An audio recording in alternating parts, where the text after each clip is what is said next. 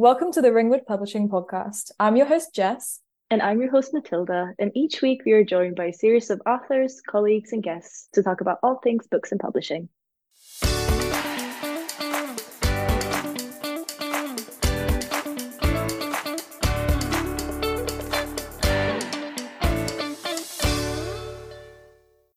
Hi, everyone, and welcome to the Ringwood Publishing Podcast. I'm your host, Jess. And I'm your host, Matilda. And today we're joined by author Rob McInroy. Rob is the author of the award winning Bob Kelty series of the historical crime fiction genre, and it was also longlisted for the Crime Writers Association's Dagger Award. The first two books in the series, Cuddies Strip and Barossa Street, were both published by Ringwood in 2020 and 2022, with the third novel, Moot, coming in 2024. Apart from being a novelist, Rob is also a short story writer and has taught creative writing in the past. He's got an MA in creative writing and a PhD in American literature. He's also one of the judges in the annual Ringwood Short Story Competition. Welcome, Rob. We're so thrilled to have you on the podcast. Pleasure to be here. So tell us, how long have you been writing historical fiction? Well, actually, not all that long, to be honest. I started writing Cuddies Strip which, as you said, is the first in the series, in 2018. And it took me probably about a year to write it. And I was lucky enough to win competition with it not long after I'd finished it. And that spurred me on to look for a publisher for it. So I sent it to Ringwood Publishing and they were very enthusiastic about it. And so it was published in May 2020. And much to my surprise, I became a historical novelist. Amazing. That's amazing. So, could you tell us a bit about the series and where you got the inspiration for it? Well, I kind of fell into the series by accident, to be honest. Cuddies Strip, the first novel, is based on true crimes that happened in Perth in 1935. And I just happened across a photograph of a funeral cortege passing through Perth with hundreds of people lining the streets. And the details on it said it was for a funeral for a boy called Danny Kerrigan, who'd been murdered on the Cuddies Strip. That's a kind of a, a, lover's lane on the outskirts of Perth. And I'd never heard this story before, despite having previously worked in the local history library in Perth. So I started doing some research on it and I came up with this really amazing story. It's quite tragic, really. Danny and his girlfriend Marjorie were out on the Cuddies Strip one Saturday evening. And Danny was shot at close range by a 12 bore shotgun and killed. And Marjorie was chased and raped. The police investigation lasted two weeks and they actually solved the case in quite a remarkable way. And I won't say because I won't give any spoilers. But then the case came to trial about six months later. And obviously, Marjorie was going to be a prime witness. From reading the newspaper reports from the time, it seemed fairly clear that Marjorie's experience in court was just appalling. I knew then that I, I was going to have to write this story. So I went to the National Archives in Edinburgh to see the actual court materials themselves. And from that, it was really clear that Marjorie's terrible experience was even more stark than was reported in the newspapers because of the way she was treated in the immediate aftermath of the crimes by the medical and the legal professions. I initially intended it to just be a standalone to give me a chance to tell Marjorie's story because that's what I wanted to write about. And at the time, I was already working on a trilogy which was set in the 1980s in Perth and Crieff. But I realised that with Bob Kelty, I'd created this really quite interesting character and there was scope for a series. So I started to develop his character. And Bob, he's a young man. He's only 20 years old when the story starts. And he's working with the, the Perthshire Police Force as a police constable, but he's absolutely hopeless at it. He's a terrible policeman. He's got no facility for it whatsoever. I wanted him to be the, the kind of the antithesis of the usual crime story protagonist. You know, they're massively capable and very uh, well organized, but he, but he is very dogged and he's got this very strong moral streak and a sense of duty. So when others were prepared to just give up, he keeps going. And it's him who solves the crime in the end. By the end of Strip, he's starting to get disillusioned with the police. And by the time the second book, Barossa Street, starts, he's already handed in his notice. But that doesn't stop him getting embroiled in another terrible crime case. So the series altogether it will all be set in Perth and Perthshire. The first three are set in the 1930s, and the fourth one, which I'm writing at the moment, is set during the, the war. And I'm now planning a series of 10 books, which will take Bob up to 1985, at which point that series will merge with the trilogy that I was originally starting to write back in 2018. So that's where it came from. Oh, wow, what a full circle. Yeah. We've just had like Alan Nicol on discussing Sheila Garvie and how she was treated by the media at the time of that murder case. So it's interesting that there's definitely like scope to discuss this and it was so prolific that women were treated so horribly in these investigations. Yeah, they really, really were. It's absolutely appalling. You mentioned newspapers a little bit there. Would you be able to tell us a bit about the research you did? And did you have any favorite facts that you learned along the way? I do a lot of research because I used to be a librarian and that's my training. And you mentioned also I spent five years doing a PhD in American literature. So research really is my bag. I'm actually much happier researching than writing, to be honest. and I have to kind of rein myself in, realize when enough's enough. So in the one I'm writing at the moment, Moot, I had to do quite a bit of research on that because there's a bit of espionage in it, and that's something I knew nothing about. So I've had to research that. But what really interests me and what I get interested in the research about is just the daily lives of ordinary people in the 1930s in the approach to war. So I try to get under the skin of what it was like to live then there's a, lot of stuff called mass observation, and there's a lot of data through that. Throughout the war and before the war, the government engaged just ordinary people across the whole country to chronicle what daily life was like. And they've left this amazing archive of material. And obviously, there's also the newspapers from the time, and particularly the local newspapers. What I like to do is weave real events and sometimes real people into the stories. So I read all of the local newspapers for the days in which my story is set to see what's happening, and I try and thread some of it in. In terms of favourite facts, I'm not sure it's a favourite fact, but in the early stages of the war, before the Blitz began, it was a period which is now called the phony war. Before the war actually started, people expected an immediate invasion by Germany and an immediate aerial bombing campaign because that's what happened in Spain with their civil war a couple of years before. In Spain, there were thousands of casualties in places like Guernica, obviously very famously, and Barcelona and other cities and towns. We kind of expected the same thing to happen here. So even before the declaration of war on the day that Germany invaded Poland, they started the mass evacuation of children from the cities. The hospitals were emptied in order to cope with the thousands of casualties that were expected. There were hundreds of thousands of pets were put down in London and some of the big cities they thought were, were going to be bombed like Glasgow because they thought they will not be able to look after them. And then nothing happened for months, just this phony war. But what did happen instead was we saw this huge number of people being killed, hundreds of them, possibly even thousands of them, in traffic accidents that were caused by the blackout because the blackout was completely total. Even in places like Crieff, you know, tiny little town, no strategic importance, middle of nowhere, almost certainly never going to get bombed, but it had to have a total blackout. So there was no lighting outside at all, and cars had to put blinkers on the headlights. So the drivers literally couldn't see where they were going. And as a result, they just kept running people over. People then were really incredibly stoic. So all of the accidents reported in the paper, without any sense of outrage as you would expect nowadays. They just kind of accepted it. It was just a fact of life. So that's a really interesting sort of facet of life back then, I think. Yeah, that's very fascinating. So, what is it that draws you to the 1930s and 40s time period over a contemporary setting? I think the interesting thing about the 1930s is that there are really strong resonances with today. The two periods I think are frighteningly similar given what we know happened at the end of the 1930s with the descent into war.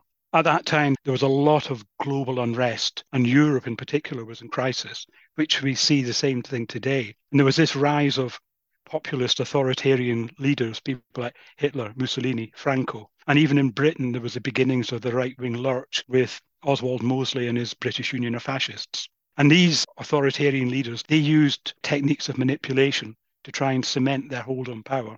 So they would create the the other, a set of people who are different from you and in some way threatening your way of life. So in Nazi Germany, it was Jewish people. In Britain today, it's migrants. And they would deliberately create discord, set one group against another, often on a completely manufactured subject. So in Nazi Germany, there was a lot of stuff about decadence in Britain today, it's all about wokery and the culture wars. And actually, most people don't care about the culture wars, but the right wing press really try and create this div- atmosphere of false division. And you remember the right wing press back in the 1930s, the Daily Mail had headlines like Hurrah for the Black Shirts. That's Oswald Mosley's fascists. So there was a lot of support then for right wing stuff. And we're seeing the same thing again today with some of the support for the more extreme things that people like Suella Braverman are doing. So for me, immersing myself in the 1930s and then looking at the modern world, I actually find it quite frightening. If you think how close Donald Trump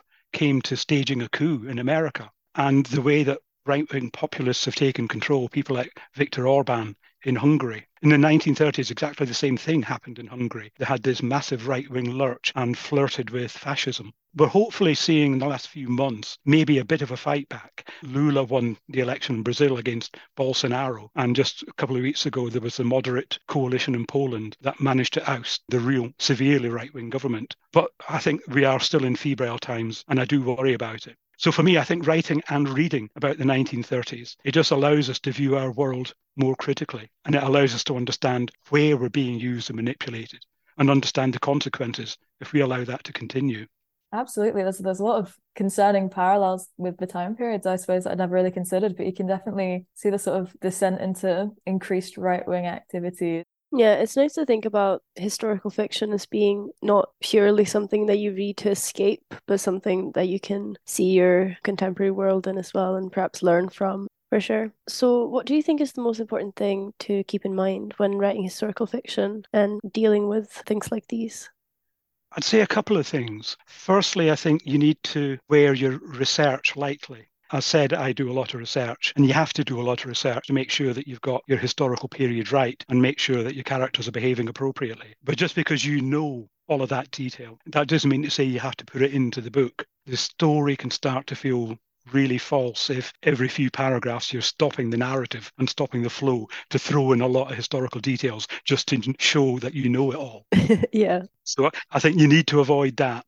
And kind of linked to that, don't try and put modern day sensibilities into the story. This is something that really does irritate me in a lot of books, and particularly in TV dramas and films. If you take the role of women in society, for example, and that's obviously a major part of Cuddies strip. The period I'm writing about in the 1930s, it was simply not a good time to be a woman. You didn't want to be a woman then. They were second class citizens. They weren't considered equals. Wives were essentially the property of their husbands. A woman school teacher who got married would have to resign. And there's simply no getting away from that, however much we would prefer it not to be the case. But what I see is an awful lot of novels and dramas trying to give the female character some agency, some control over her life, because that's what we would want to see in this day and age. And that's what we would have wanted for them. But we just have to be realistic. It didn't happen. In 99% of cases, it simply didn't happen. And you have to be true to the times, however painful that might be. So I think that's one thing I would definitely want to think about. Absolutely. I think that sort of wishful thinking almost in writing does take away from the authenticity to some extent. So before writing novels, you started out as a short story writer and you recently spoke at Ringwood Short Story Seminar about your experience with short story writing. How did you find the jump from short stories to novels? Was it a relief to not be restricted to a certain word count, or did you find it hard to switch to a bit of a longer format? Well, I had a bit of a gap between because I, I, did all my short stories and then I stopped and I was doing my PhD. And when I was doing that, I didn't have any time for my own writing because I was too busy reading about Cormac McCarthy, who I wrote my thesis on. So I didn't do any creative writing then. And then when I came back to it, that's when I decided I'm going to start writing novels. So I had that bit of a gap. But short story writing, I would say, is a very, very good discipline. And I do highly recommend it for writers. It's a brilliant training for writers because you've got to be concise and you've got to be clear. You haven't got any time or words to waste. You've got to get into your story, you've got to tell your story, and then get out again. And you've got to build real, credible characters while you're doing that. And you don't have an awful lot of words with which to do it. So you really have to put the effort in to make every scene and every scrap of dialogue and every description count. You, you, mentioned the seminar that I did a couple of weeks ago. One of the things I talked about in the seminar was the difference between plotters and pantsers. So plotters plan everything before they start, and pantsers just make it up as they go along. When I wrote short stories, I was definitely a pantser. I would start writing a story with absolutely no idea what it was going to be about. I would just start writing, and I'd use a set of prompts, phrases or words, or sometimes pictures and just use those to create a story. And every time I got stuck, I would go back and look at the prompts again. And somehow something would emerge and I'd end up with a story I'd absolutely no idea I was going to write. And some people I know do kind of write novels like that as well. I think Stephen King is a bit of a pantser. They might have a basic idea in mind, but no real idea of what's going to happen, or if it's crime fiction, who done it. Um, you see that with a lot of crime writers. They don't, actually don't know who did it until they, they, they start writing it at the end. I can't do that with novels. When it comes to novels, I'm definitely a planner. Although, having said that, the plan does tend to change quite a lot when I'm doing the editing process. But actually, I think I'd struggle now going back to short stories because it's something you really do need to keep practicing. For sure. So, speaking of short stories, you're also one of the judges in the Ringwood Short Story Competition. Would you be able to tell us what you think makes a good short story? And is there anything in particular that you're hoping to see in the submissions this year? What makes a good short story? It's got to be original you do get an awful lot of stories that mine the same sort of ground. And a lot of it is about tragic things happening to people. If you're going to do that, you're going to have to do it in a really original way. You need to have very strong characters. For me, character drives everything. So I think character is absolutely essential. You need to have good dialogue. And so, what I would say to people who are writing short stories is read it aloud, and particularly the dialogue. Read it aloud. Does it sound like dialogue? One of my pet hates is when you get characters who keep saying each other's names all the time. Yes, James, that's right, Dave. You know, what do you think, really, James? It just drives me around a bend because people don't do that. And the other thing I'd say is really concentrate on your opening because that is so important. As a judge, I can usually tell from the first mm, seven or eight lines whether a story is going to be in the shortlist or not. It's so important. And when you finish the story, go back and read it. Take out the first two paragraphs and read it again does it still make sense? Do you actually need those first two paragraphs? An awful lot of writers, they feel that they need to set a scene. They need to tell you a little bit about what's going on. Don't. Just kick into the action. There's the phrase in media res, which is in the middle of things. That's what you need to do with your stories. If there's a crisis, start at the crisis. Don't start with somebody getting dressed in the morning and thinking today's going to be a difficult day. Get into the difficult bit, is what I would say. That's some great advice. Yeah, that's good advice to just avoid meandering. mm, yes. So you're going to be speaking at our Writing Historical Fiction event on the 13th of November at Typewronger Books in Edinburgh. What can people expect from this event? I think it's going to be a really terrific event. As well as me, we've got three other speakers who are all superb historical novelists. So we've got Flora Johnston. Her novel, What You Call Free, it's set in the time of the Covenanters, and it tells the story of two characters who've been hidden by history for the reason that I mentioned before, because they're women and women's voices are just very seldom heard. And one of the characters in particular is doubly disadvantaged because she happens to be a poor working class woman. And you just hardly ever hear stories told from that viewpoint. So Flora's novel is just outstanding.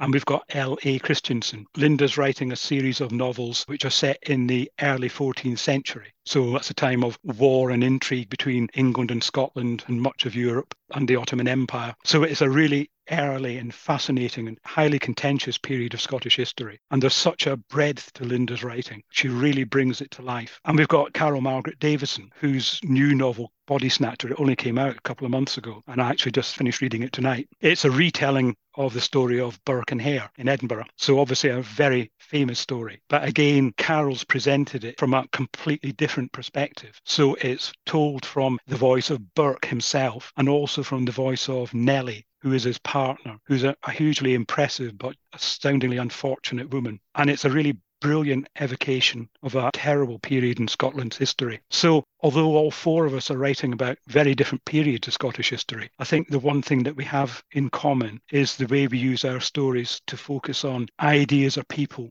which generally don't feature in fiction. So we've got untold characters or untold stories. And it's the way that we can make Scottish history real through our fiction and the way we can use historical periods to critically examine where we are in the current day, the sort of thing I'm doing with the 1930s and the parallels with today. So in the session in Typewronger, we're going to all be doing some readings from our books, and then we'll be answering questions on them and on our approach to writing historical fiction. So as I say, I'm really looking forward to it. Yeah, me too. Sounds like an amazing evening. I think it would be a good one. Yeah. So, your next novel in the series, Moot, is due to be released in 2024.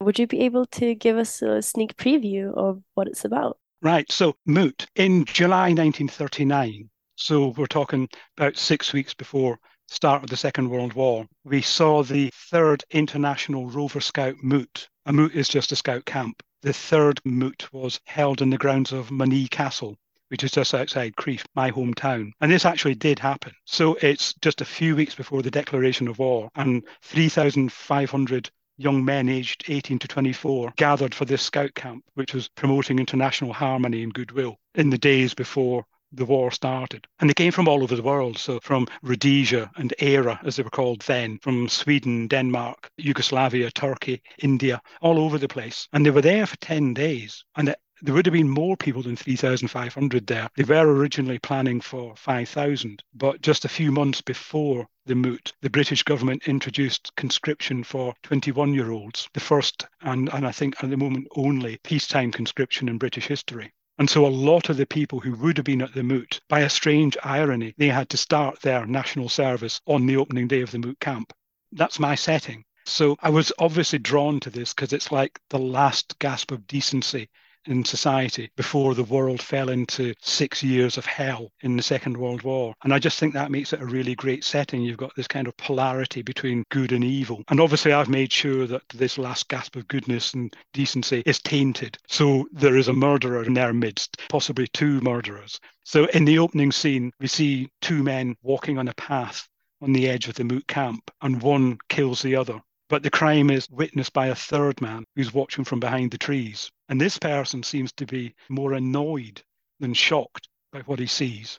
And so from there, the mystery begins. And that's what Moot is going to start exploring. Intriguing. That'll be on my read list for sure.